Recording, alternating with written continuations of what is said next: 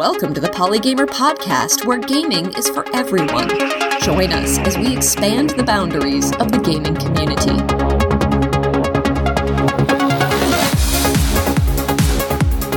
Hello and welcome to the Polygamer podcast for Wednesday, January 12th, 2022. I'm your host, Ken Gagne. Once upon a time, I worked at MIT, the Massachusetts Institute of Technology. My walk to work took me through Central Square in Cambridge, and every day I'd pass by the offices of Harmonix, the creators of Guitar Hero and Rock Band. It was so amazing to know such a renowned developer was right in my backyard. As you can imagine, for a company with a reputation for rhythm games, it's critical to have the best minds in the gaming industry focusing on music and sound. Joining me today is one of those audio geniuses, Arthur Anasi, creative lead at Harmonix. Welcome, Arthur. Hey, Ken. What an intro, as usual. Crushing it. Loving it.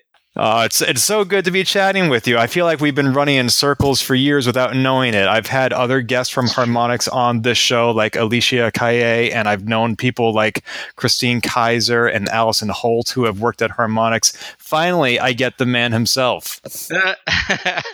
Yeah, I'm elusive like that. You know, like I tend to stay behind the scenes. But I remember listening to that interview with Alicia, and that was really great because we worked on Dance Central together.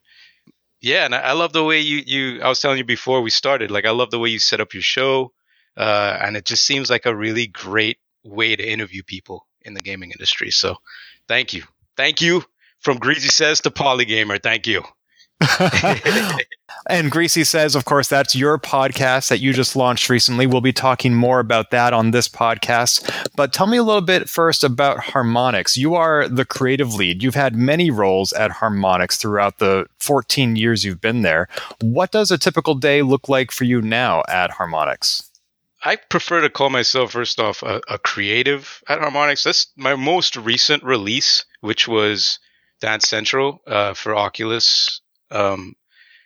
I was creative lead on that game, but I've done a bunch of things, right? So I've been a composer for many years, sound designer for many years, voice actor, mocap actor. But right now, as we'll talk about coming up, is a very interesting time for Harmonix. So my role is kind of in a flux kind of state right now. Yeah, but at Harmonix, I've done so many roles. I started in QA. What up, QA, my peoples? Love QA. Wow. Yeah, and like worked my way up to creative lead over the years and had a lot of cool opportunities while working there and learned a lot about the industry and the ins and outs, you know, from like a very like detailed point of view, like the inner workings of a game itself to like the broader picture of like how all these companies work together and how deals are made. And I've experienced a lot of different aspects of the industry over the years.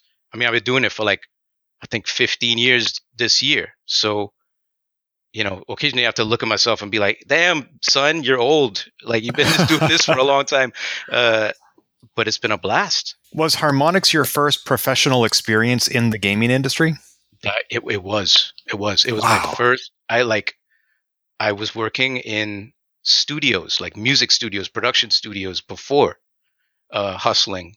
And one day I just decided to walk in to Harmonix, like wanting to get a job so badly in games. There was no other opportunity. I didn't want to move to the West Coast where everybody else was moving. I like living in Massachusetts. Like I like the vibe out here. So Harmonix was just a perfect fit of, okay, I studied music for so long. I love games. I went in there. I got an interview and I played Guitar Hero for the first time ever, right? In the interview, first time ever. And I was like so good at it naturally because I play guitar. And like, I remember saying to the people like, this is going to be gigantic. Like, you don't even understand. I don't want to shout out the people who I was interviewing with just to blow them up or anything. But I remember telling them like, this is ridiculous. Like, this is going to change the world. You know what I'm saying? So, yeah, like, that's how I started. Wait, what was the question? Well, it's just been an amazing career that you've had. As you said, you've done so many things. Mocap actor, voice actor, level designer, sound designer. What are some of the contributions that people might recognize your work from? Like, where can they say, that's Arthur's stamp. He did that. Oh, man. Well, I would have to shout out Dance Central, which is like a reboot So it's actually called like Dance Central, but it's really Dance Central VR, if you ask me. So it's the VR version of Dance Central. I was creative lead on that project. And the backstory to Dance Central is an interesting one, right? Because I started working in Dance Central as the voice of the boombox in Dance Central. So the boombox that like tells you, you're doing great, or keep it up, or whatever, you know what I mean? Or instructs you in how the game works and walks you through certain dance routines. That was my voice way back when I was still like a lowly, quote unquote, lowly sound designer coming up in the industry. And then I get to eventually lead the entire project and bring it to a platform that it's never been on before. Like Dance Central was traditionally a Kinect game, right? It was a camera looking at you and picking up your motions and making sure that those matched up with the motions of the skeleton of the character in the game. But for VR, it's a completely different experience. There is no camera except for the controllers. There is no camera except for the headset. So we had to kind of recreate what it meant to dance well in VR. So it was this great culmination of all of these paths that I had taken through games, leading to this point of like, oh, I get to release the game that kind of started me on my path in the first place. I get to release the newest version of it, the freshest version of it. So I want people to remember me for that, because I think that's a great sort of story to have, as like almost like a success story in games. Like you start, you know, as a sound designer on a game, and then the next thing you know, a few years later, you're the creative lead on it. Any dreams can come true, people. That's amazing. And you've contributed so much to the games that Harmonix has created. For example, you've supplied music for some of their tracks. You actually got to work with Usher as well on one of your other projects. Is that right? That's right. Yeah, I had to teach Usher how to talk like me. Wait, Usher was pretending to be you? Basically, yeah. In Dance Central 3, we replaced the voice of the not the boombox, but like the tutorial with Usher, because it was like a sweet marketing move, you know, Usher's voice is in the game. So I had to go to Atlanta and basically sit in a studio at Usher and be like, nah, I say it more like this, dude. You know what I mean? Which was a hilarious experience, but he's super dope to work with. Wow, yeah. That is surreal. And are there other celebrities, other musicians that Harmonix has given you the opportunity to collaborate with directly? Oh yeah. A while back, I got to go to Abbey Road to work on the famous Beatles Rock Band. I got to work with Giles Martin in the studio, like, you know, recreating these stems and all the crazy security that went around that. So that was a really incredible opportunity that loads of people dream about. That was, I admit, a little bit wasted on me, because I was like, I wasn't like a lifelong Beatles fan, you know, like a lot of people are. Mm-hmm. So I got to go there, and I'm sitting in Abbey Road, which is something like somebody somewhere dreams about their whole life. And I'm sitting there with Giles Martin, and Giles Martin gets a call on the phone, and he's like, oh, I got to just step out of the studio real quick because Paco Peña is here. I don't know if you know who Paco Peña is. Do you know who that is? I'm sorry, I don't. Paco Peña is a legendary flamenco guitarist. Like, I grew up in Trinidad. Spanish music is a big thing. Caribbean music is a big thing. I grew up playing Paco Peña's music, right?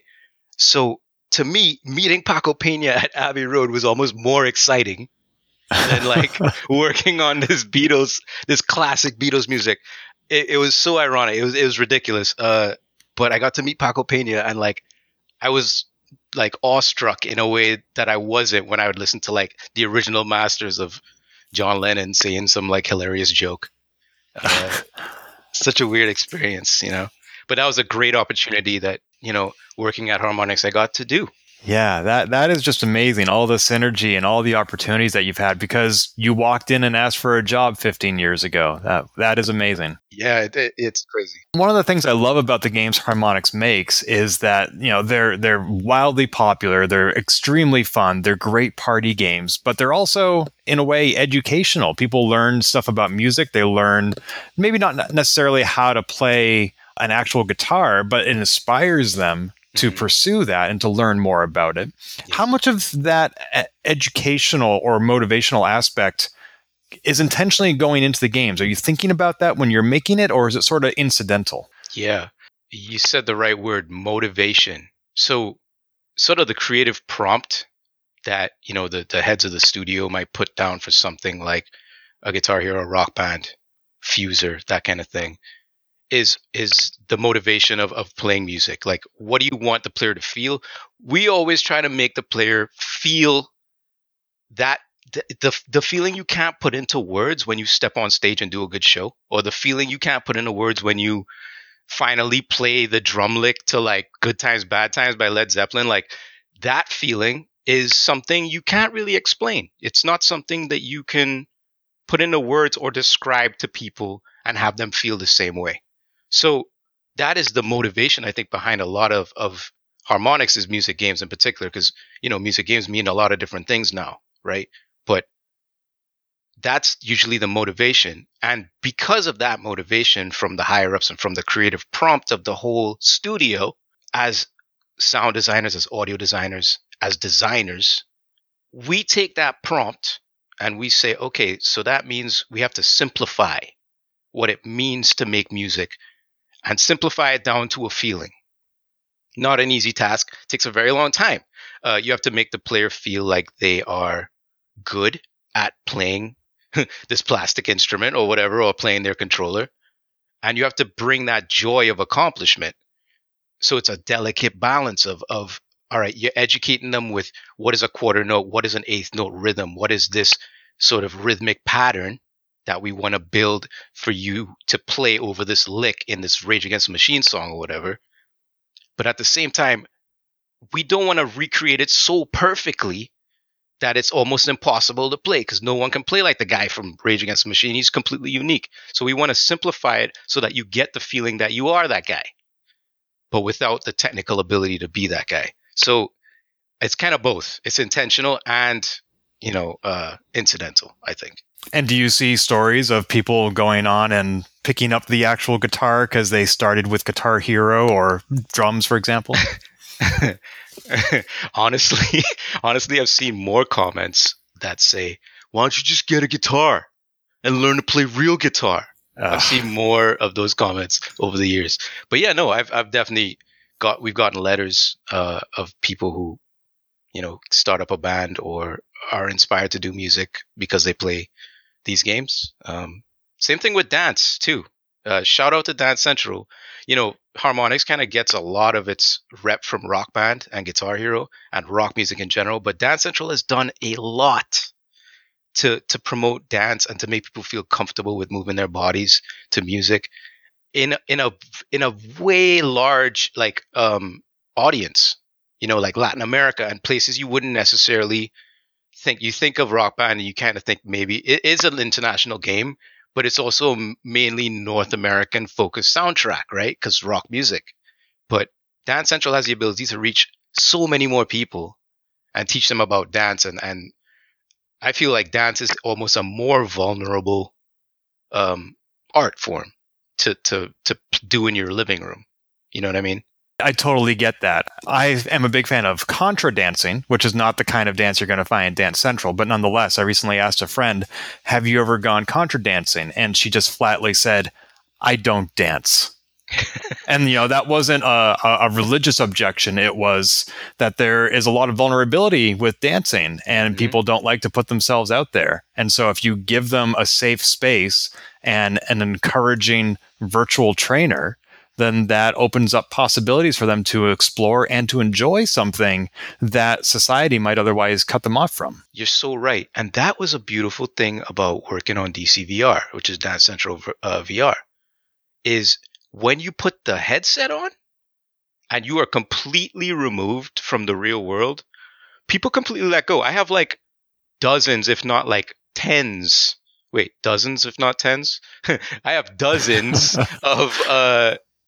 videos that I took of people trying it and playtesting it and completely losing all their inhibitions, like transforming when they put the headset on because they're not afraid.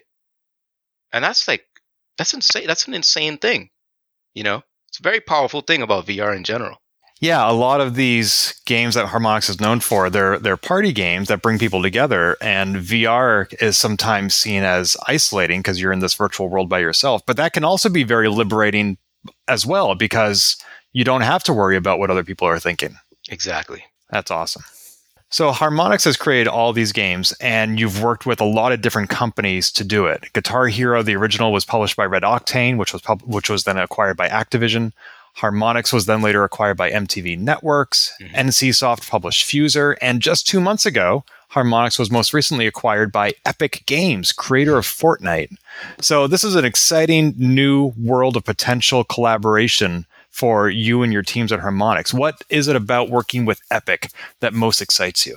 This is very fresh, so I'm still getting the lay of the land, right? Because these acquisitions usually take a lot of time, in case people don't know. But I am so excited to work with these new minds, these new creative minds who have been sort of breaking down boundaries for a long time, and making legendary games for a long time.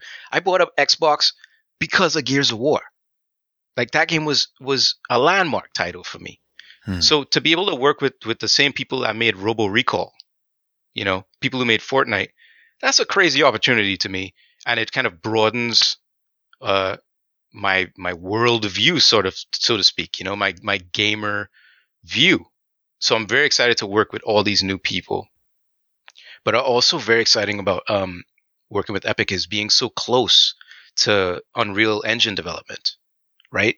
So as this engine evolves, potentially we may have access to sort of pre-release stuff and maybe be able to shape the way this engine changes over the years. So that to me is incredible, because I personally think that is probably the most, if not the second most used engine in game development. I mean, Unity is close up there, depending on your budget or whatever, but that's a very exciting thing to be working at that level. Yeah, and the Unreal Engine is so versatile. It can be used for so many different kinds of games. It's not just a template that you put one kind of game in. So there's the potential for us to see future Harmonix games using Unreal. There's the potential for, I don't know, everything else is in Fortnite. Why not Harmonix?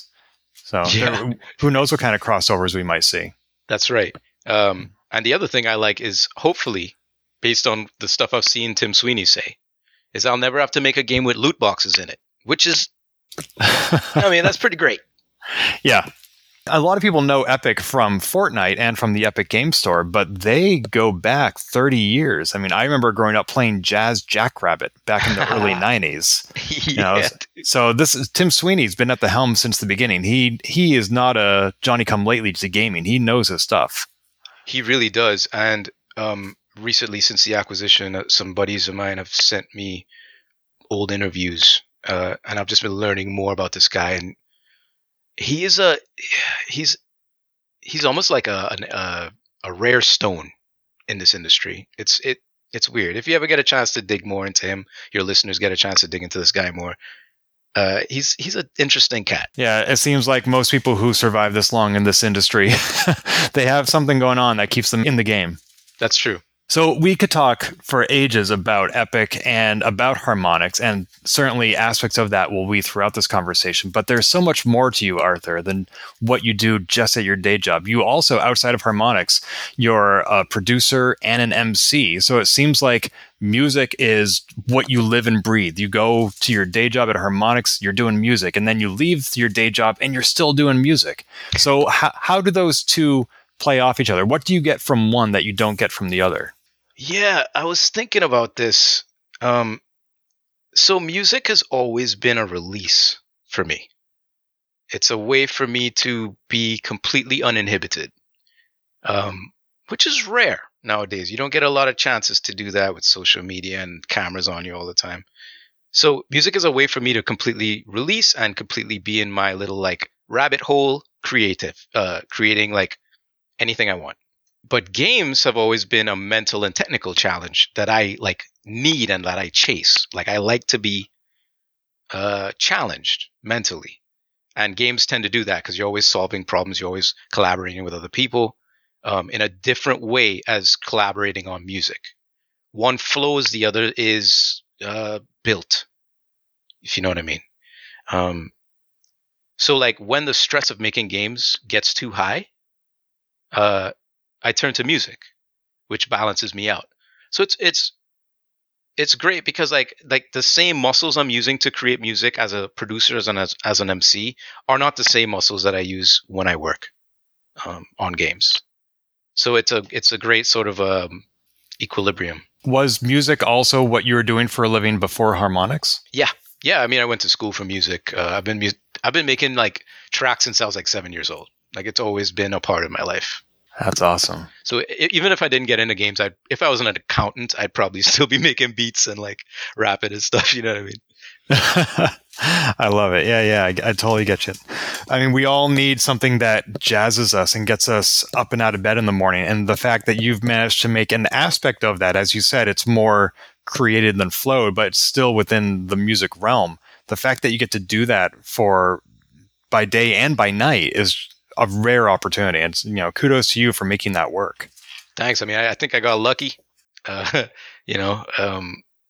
it's incredible. It makes waking up and going to work very easy. I'll tell you that. And I'm sure for any individual, their success story has an element of luck, but let's not overlook the amount of persistence and creativity and ambition and talent that also goes into each individual success story. And I think after 15 years at Harmonix, I mean, that's a long time in the game industry, and the game industry tends to have a pretty high burnout rate. So what is it that keeps you in the game? Oh, well, just that was very sweet. I appreciate that. That was very nice to boost my ego like that. That was wait, what did you ask me? You're too busy focusing on the compliment, huh? It was so nice. It's very nice. Well, even if you have talent, ambition, persistence, etc., the games industry, I know people who they go into it because it's their dream and they make some games and they are grateful for the experience. But in the end of the day, they're like, you know what? I'm tired of working 80-hour weeks. I'm tired of not getting paid enough. I'm tired of all the egos in the game industry. Something just makes them decide, you know what? I've done my time. I want to pursue something more stable, less turbulent, etc. And then there's Arthur, who's been at Harmonix for 15 years. So how have you navigated the challenges of the game industry? Okay. Yeah, I talk about this a lot on Greasy Sez. Like that's one of the reasons I do Greasy Sez, is to try and help out younger or even like experienced older devs, just people who are in the game industry who are, always at risk of burnout. Burnout is very real. So I'd say side hustles is a big thing for me. Having things outside of work, outside of making games, that fill me up. I have to be more than my career, right? That could mean a lot of things. That could be gardening. You know what I mean? It could be martial arts. It could be just living a balanced life, taking the time out of your day to rebalance and refocus your energy. Because when we make games, we tend to focus in. We get lost in the ones and zeros. We get totally consumed by the project. We sleep badly. We eat badly. We don't practice self-care in the same way. And now we're seeing sort of the result of that. Even in esports, we're seeing the result of that. You had a doctor on in one of your recent episodes about taking self-care for esports players, right? Yeah, Dr. Lindsay Migliore spoke all about that, Gamer Doc. Yeah. That's a big part of what keeps me kind of free of burnout, is always making sure I go back to what am I doing outside? What other interests do I have? How much worth am I putting on my own time? Right? Because we start making games, especially if we're working on smaller games where you might be the coder, the artist, the sound guy, everything. Just making sure that you find time for that balance and managing your time. That's one thing that a lot of game devs I've seen, flounder at, is they don't manage their time. They don't take their time and they don't prioritize mental health, especially when dealing with all of the challenges of making a game. We need to take a lot more time for mental health. And you're starting to see companies take that into account and start giving more days off and start giving mental health days that aren't, marked against your vacation or your PTO or whatever, unlimited PTO, that sort of thing. because people are starting to learn that there's a lot of churn and burn in the gaming industry. People can't last working 60 hours a week for three years trying to wrap up Cyberpunk or whatever. You know what I mean? It's just not sustainable. So I think, you know, more and more devs now will start doing these things because more and more people are talking about it. And that's what I aim to do, is just talk about it more on Greasy Sez, get people, like, give them the tools, help people find the tools to help them keep that balance so they don't burn out, so that they can enjoy making games for a long, long time, you know? As you said, a lot of that has to come from top down, from the corporate level, and more companies are becoming aware of that. Would you say that your 15 years at Harmonix have been partly made possible because they're a company that understands that balance, that need for physical and mental health?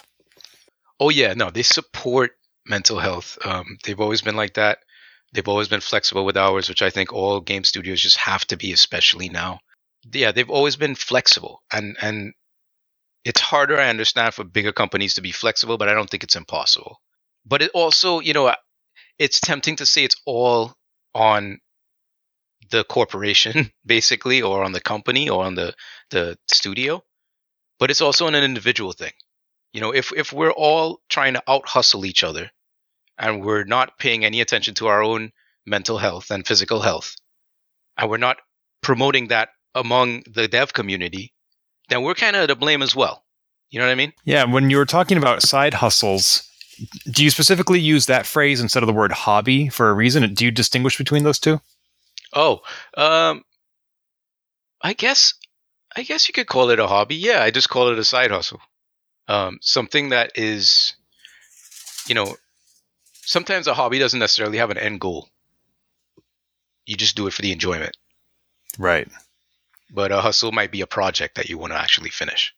Yeah, I've often thought of hustles as both project-based, as you just described it, and also those which might pay a little bit of money. So, for example, I had a YouTube channel. I would get a monthly paycheck from Google, and it was never enough to live off. It wasn't going to, you know, stop my day job. Yeah. But it taught me skills about video editing that I brought into my day job and which made me more marketable. Exactly. You know, I would say that my night job was teaching at Emerson College in Boston. And that is how I got my current job now, because one of the guest speakers I recruited for my class worked at a company that was hiring, and I applied, and here I am now. So for me, it was, again, not about the financial growth. You know, as you can imagine, teaching doesn't pay a lot of money, mm-hmm. but it was about personal enjoyment and developing skills that were important to me, which I didn't necessarily find in my day job. So that is what I would call a side hustle. Maybe it's related to a hobby as well. A hobby for me is playing video games. That's true. No, that's a really great point. You put it well. That just reminds me, like, releasing music is now like a side hustle to my day job. But I was doing that for a long time. But it taught me so many of the skills of how to publish a game and how to, like, promote a game and how to, you know, produce like a schedule for a project. So, like you're saying, like, you can learn so much from your side hustle, even if you're not making a lot of money off of it, you know? Hmm. What about going the other direction? Has Harmonix made you a better musician? Oh, absolutely. Absolutely.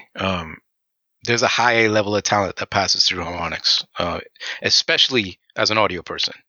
So I've learned a lot from people that have passed through different genres of music that I never dabbled in. Like, I learned a lot about rock music working at Harmonix. Like, I grew up traditionally listening to hip hop, dancehall, electronic music.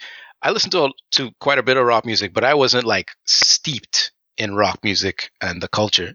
So I learned a lot about just the greats, you know, all the greats in rock music and stuff like that. And also teaching people about the greats in hip hop music and dancehall music and Caribbean music and stuff like that. So it's been a great sort of transfer of knowledge between all the people at the studio.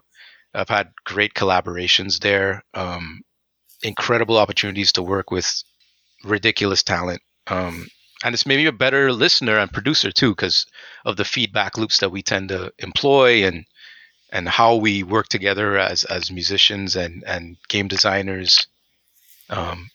it makes me a better listener, and half of being a musician is being a good listener. Are you talking about listening to music or listening to your teammates and bandmates? What do you think? Maybe a little bit of everything. There you go. That's right. It's all connected. And when you do listen to music, how do you listen to it? Are you a vinyl guy? Vinyl. Oh, man. I'm not that serious. No. I go easy. I go the easy route. I want things... I like to listen to it like everyone else listens to it. You know what I mean? Like, they have a lot of people who listen on vinyl, but the majority of people are listening through earbuds on their phones. I like to listen to music in all ways. Like, I listen to them on my studio speakers for sure if it's a particularly great album. But a lot of my consumption is through like headphones, like Bose headphones or something. Like, I just got a pair of sports buds or Bose Quiet Whisper buds, whatever they're called, and they're great. But I always like to listen to it on different types of headphones, because when you're making music or you're making games or you're making any medium, you have to consider like even the lowest version of the listening sort of quality bar, you know what I mean? So I like to listen to all over the spectrum. That's something I learned working in studios and stuff. Listen to your stuff on the $5,000 speakers, and listen to your stuff on the crappy car speakers in your Camry. You know what I mean? That's a really good point. I hadn't thought of that. I would expect an audiophile to be someone who prefers some really high fidelity audio. But on the other hand, when you're shipping Xbox games, those Xbox games aren't shipping on vinyl. That's for sure.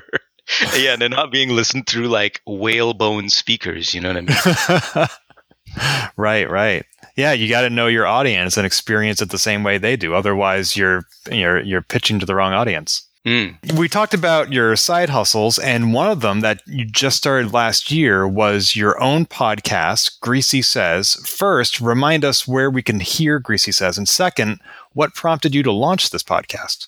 Oh, yeah. So Greasy Sez is out on all podcast networks like Google Podcasts, Apple Podcasts, Spotify. Pretty much anywhere you can find Polygamer, you're going to find Greasy Sez.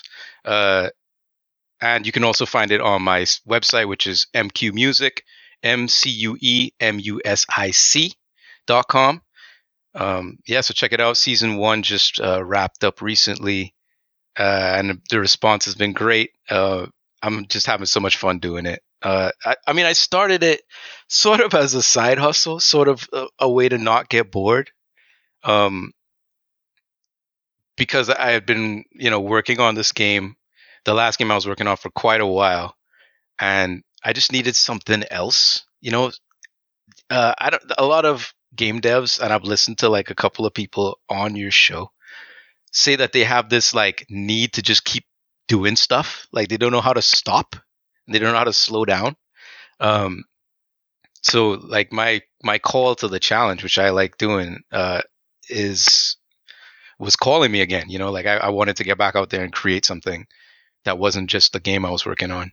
But I had also been thinking about, because of the last couple of years in the industry and stuff that has been happening in the industry, about sort of the experience of black and brown game developers, which is, and the more I thought about it, it's so different from like my white counterparts, and there wasn't anything really out there that I could latch on to as a listener, as a person who's taken in this content. Not saying there's a lot of like black and brown game YouTubers and streamers and stuff like that, but when talking about game development, I really wasn't finding a lot of it, So that kind of pushed me forward. I wanted to talk about my experience, because I felt like it would have been great if I could have heard some of the stuff I'm seeing when I was coming up, Yeah, I teach a class about podcasting, and I always start by showing them the statistics about who it is that podcasts. And it's predominantly white voices that are being heard, which is really not representative of the talent that's out there. We need more diversity, not only in gaming, but in podcasting and in gaming podcasting. Indeed.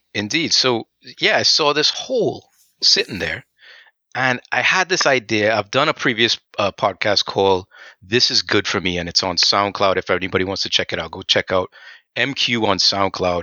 It's basically the first iteration of what Greasy Sez became. It was like the trial run where I wanted to incorporate. I wanted to make a podcast that was more like a show, not like a talky podcast, but like a short show, like a concert, but with elements of a podcast in it.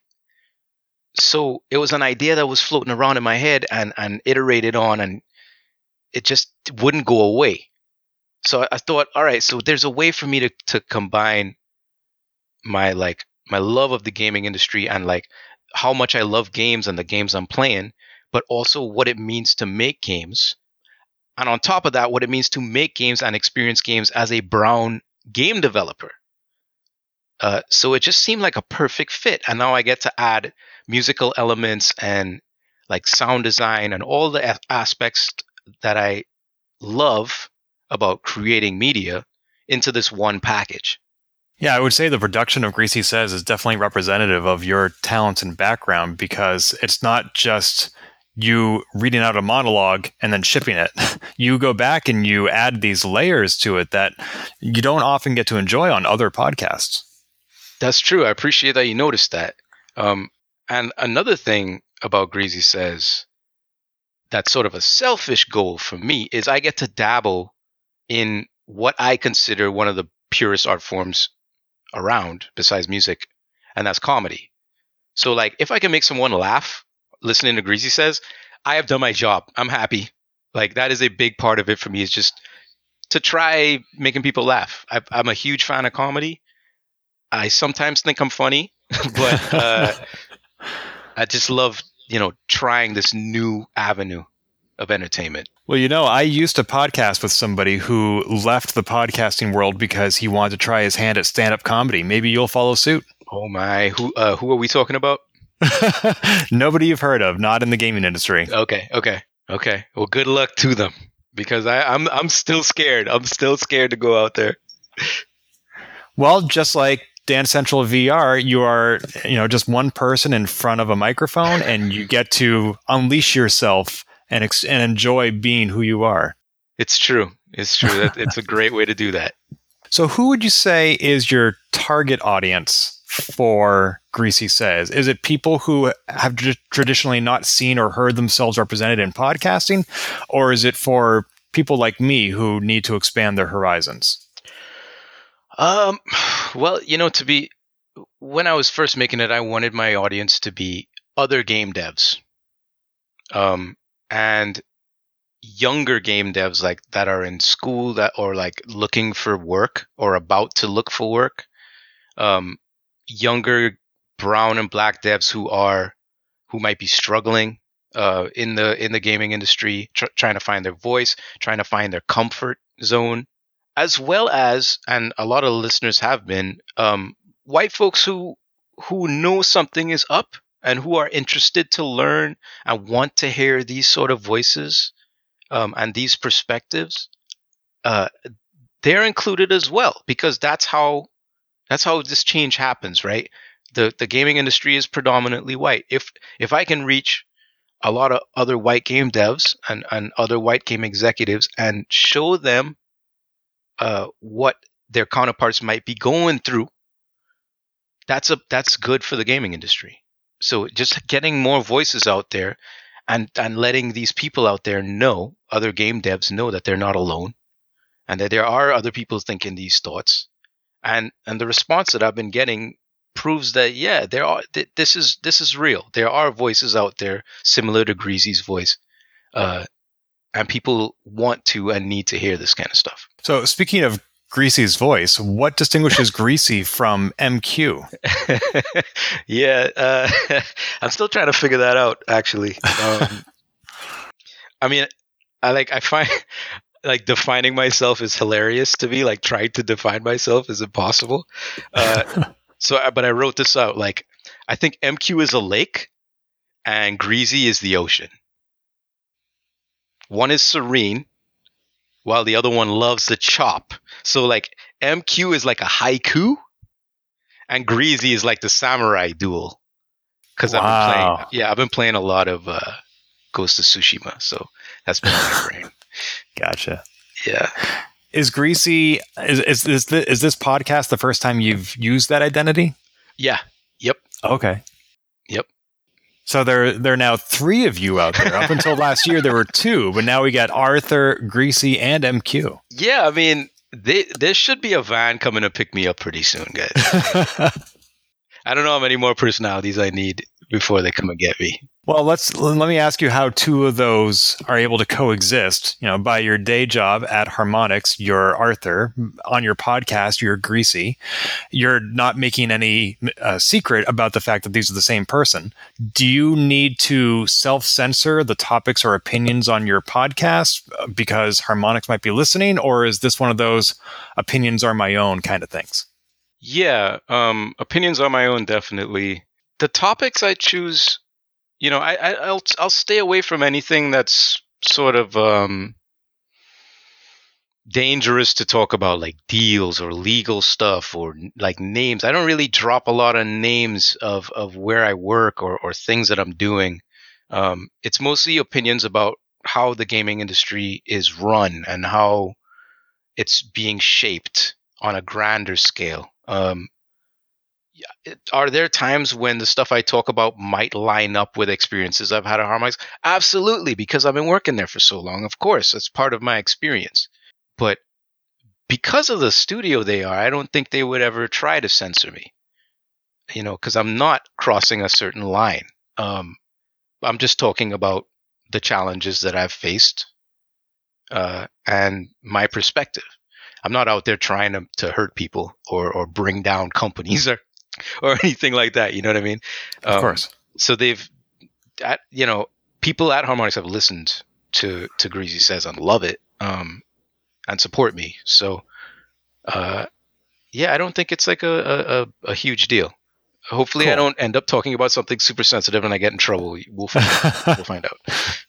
Well, I would never ask you to reveal secrets or especially to name names, but I was curious about a comment in one of your recent episodes where you talked about how the video game industry can have some pretty large egos in it. And that's certainly not unique to the gaming industry, but I was wondering, is there something about the gaming industry or gaming that attracts or brings out egos? This is just my perspective, but I feel like there is a very strong feeling of ownership, particularly with engineering and design, because, you know, they build the bones, the building blocks of the whole thing. And, you know, that can tend to bring out egos when you feel like you own something that is being crafted over 2-3 years, however long the project is. So I think there is some ego that comes in there. And then on the other side is what you brought up earlier, is there is a high burnout rate in games.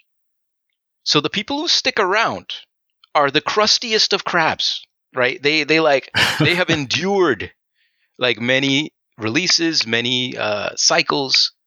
So, you know, they've sort of earned the right to have a bit of an ego because they've stuck around for so long. So I think that also sort of inflates egos. And this might change for person to person, but usually when you have discussions or debates about features or plans for the game, a lot of the time, in my experience, the most technical sort of explanation wins, right? So that there isn't sometimes there's a lack of like thinking about what the player might want or the player's desires might be or what the player is going to experience, and more of like the technical restraints or, you know, shortcomings of an idea, or like drilling down on the shortcomings of small aspect of that idea and not really looking at the broader picture. And that can sort of devolve into a technical debate where whoever has the most technical jargon and can spit the best technical raps are going to win and are going to affect the creation of that feature. So all those things together, I think, kind of can lead to like big egos in a room, especially the longer you've been around. Well, when you say that the people who stick around are the crusties of crabs, you're describing yourself there. I am. I know I'm a crusty crab. I get it. Oh, okay. I work constantly at trying to check my own ego, and learning from younger developers helps me do that. And practicing humility often helps me do that. Because I don't want to be one of those people who, I've been in this industry 15 years, just do what I say. I don't want to be that guy. Yep. And speaking of humility, another remark you made on a recent podcast, you talked about how somebody gave you some advice you hated, but you tried it and it worked, which was to start your sentences with, I think. As opposed to just saying, we need to do this, you say, I think we need to do this, because then you come across as less assertive and more collaborative. Now, conversely, I've also heard women in the workforce be told not to say, I think, because they need to be more assertive. Mm. And so how do you balance being confident and being assertive with being collaborative? This is a tough one. Or at least coming across those ways. This is a tough one. And I don't think there's like a universal answer, because like you're saying, for women, the rules are completely different. It doesn't make any sense. All of a sudden, you can't be assertive, you can't be confident, because now you have an attitude or you're tough to work with. It's a delicate balance. Like even the balance of humility versus confidence and assertiveness, it's a really thin line that you have to walk. And personally, you know, being confident and assertive means a different thing for me than it does for like my white counterparts, right? Just like you say, it's different for women versus men. So in my experience, being assertive can be misidentified as abrasive or cocky or having an attitude. And that's a line that people like me have to walk, where your confidence has to be tempered so that people hear your words with their ears and not their eyes. I want people to hear my words and not pay attention to my skin. So that's a delicate balance of, am I being assertive or am I being abrasive? Am I confident or am I cocky? You know, how am I being perceived here? And yes, you know, being brown in games has messed with my confidence at times. You know, it's made me question my abilities, made me question designs that I've had, you know, particularly when you're facing things like microaggressions in the workplace, which is something that people deal with constantly day in and day out. So all of these things can affect your confidence. And it's me working very hard, as I'm sure a lot of other developers do, of constantly reminding myself and writing it down on actual paper that I deserve to be here, and I am a skilled developer. I wouldn't be here if I wasn't skilled. This question is tough for me because it's something that's constantly evolving for me. When you talk about writing down the assertion that you are good enough to be in this industry and that you do belong here and that you are talented, are we talking about imposter syndrome? Yeah, you know, a lot of people have been bringing up that phrase to me recently, imposter syndrome. I guess, you know what I mean? Like, I don't know. It seems like a recent label to me. It seems like it popped out of nowhere recently. And I understand what it means. I just don't know if I categorize what I'm going through as that. Yeah. Where I've seen imposter syndrome is when you are surrounded by extremely talented individuals, and perhaps for the first time in your life. I'll give you an example. I used to teach at a high school that was selective admission. You had to apply to get transferred in from a different school. Mm-hmm. And 100% of our students used to be in the top 10% of their class. And so they were accustomed to being the cream of the crop. And all of a sudden, they're now just one of 100 that are just like them. And suddenly they realized, oh, I'm not as smart as I thought. Maybe I don't belong here. And that's what I would describe as imposter syndrome. That doesn't take into account any of the sort of biases or microaggressions that you were talking about, which may be something else entirely. Yeah, that's where it gets a little bit muddy for me, you know, because that is a true phenomenon, right? Like, yeah, you get into games, you're finally among your peers of all these talented people you want to be around, and you feel the pressure there, but you slap race on top of that, and it changes dramatically. It changes from imposter syndrome in the way you described, I think. No, I would agree with that. You talked on Greasy Sez about how it can be necessary to be a chameleon to assimilate into these environments. Is there ever a time when you only have to do that to get your foot in the door, and once you're there, they accept you and you can drop the facade and be yourself? Or are you just committing to a career as a chameleon? Well, you know, in games, you're constantly meeting new people, right? Anytime you sign a new game, you're going to meet new people. So the mask goes back on and you play the game, right? That goes for everybody, I think. But, you know, I'm thinking about what you mentioned, the chameleon thing. And then I mentioned that, you know, I had to be a chameleon for a long time. It's true. Like, that is part of what shaped me as a developer, was being a chameleon. Just because of the time I came up, circumstances I came up. So that's kind of part of my shell, if you will. But I think younger devs are not going to have to deal with that as often as I did.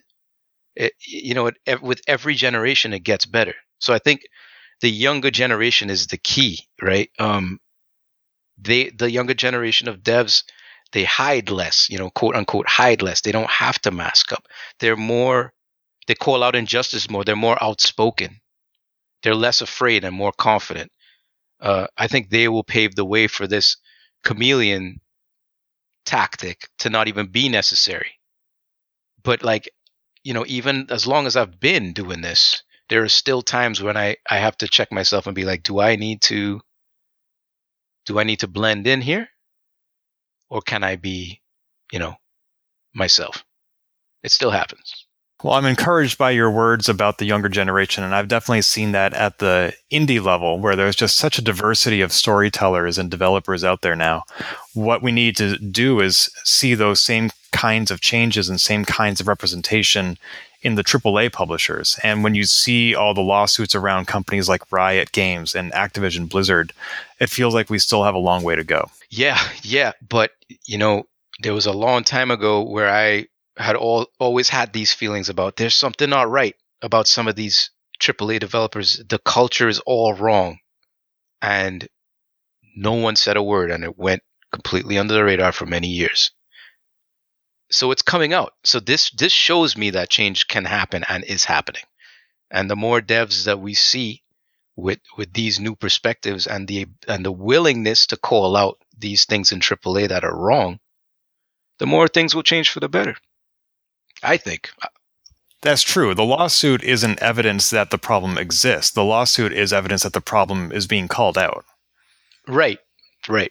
That's an important distinction.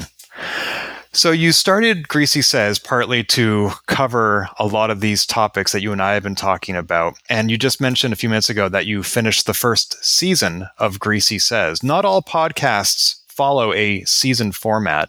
So how do you describe the first season of Greasy Sez? What was your goal for that, and what can we look forward to in the second season?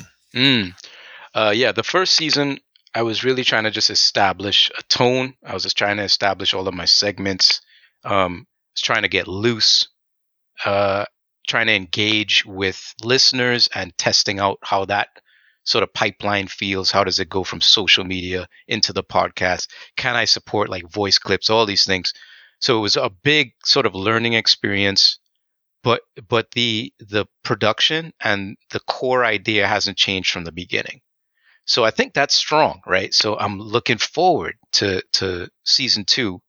Because now I can sort of start adding more segments, branching out on the topics that I talk about,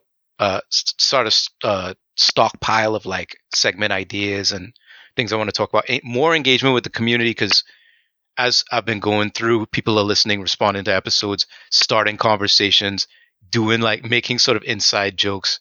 So I'm loving all of that. So it's really just been a discovery for season 1.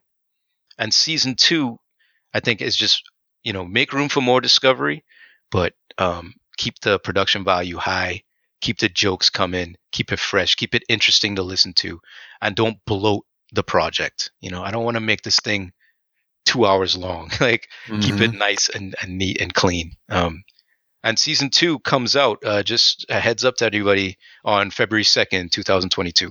So look out for the first episode of season 2, Greasy Sez. Awesome. Just a few weeks away. And I love what you said about the first season. It kind of reminds me of TV shows where the cast and crew are still getting to know each other. They're still building that synergy. And even with a podcast where it's only yourself, you're still trying to figure out, who am I when I'm in front of a microphone?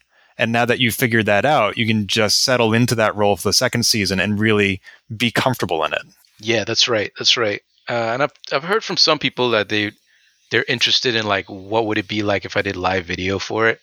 But we'll see what happens. Yeah. Like you said, you don't want to bloat this thing. Yeah. Because that's the quickest way for you to not enjoy it anymore. You got that right. Yeah. Now, before I ask you one more time to remind our listeners where they can find your podcast, there's one other thing I want to find online, which I was not able to because it seems link rot on the internet. Things go up and then they go down. Where can I download the Harmonix album, Oxytocin? Yeah. Actually, it's not available online anymore. Damn it. Yeah, it's only for the people who downloaded that album when it was there. And now it's gone forever. Okay, I even tried the Internet Archive's Wayback Machine, and they didn't have a copy of it. So. Oh, sweet. Well, that's good. That means it's rare now. It's Dang, I missed my chance. Well, you know, that not everything is for everybody. I know a guy who actually, he puts up new episodes on his podcast and then he deletes them 24 hours later. Ooh. And so if you don't get the episode when it airs, you don't get to hear it at all. I kind of like that. I hate it because I never get to hear them. You really have to be on the pulse to catch that podcast. Yeah, you got to be updating your feed like hourly and just hope that he pushes something live. I like this. I like this. Well, you can like it. Just don't do it. All right. So one more time, where can listeners find both your podcast and yourself on the socials? Yeah. Greasy Sez on TikTok, Instagram, Facebook, and on all the podcast networks. M_CUE. That's MQ. And that's me on Twitter, Bandcamp, Spotify. You can find my music on there. And yeah, hit me up on any of the socials. Check out the podcast on mqmusic.com. And yeah, see y'all in the greasy sphere. Awesome. There will be links to all those in the show notes at polygamer.net. Arthur, Harmonix creative and host of Greasy Sez, thank you so much for your time. Ken, it has been a blast. I appreciate you. Thank you. This has been Polygamer, a GameBits production. Find more episodes, read our blog, or send feedback at polygamer.net.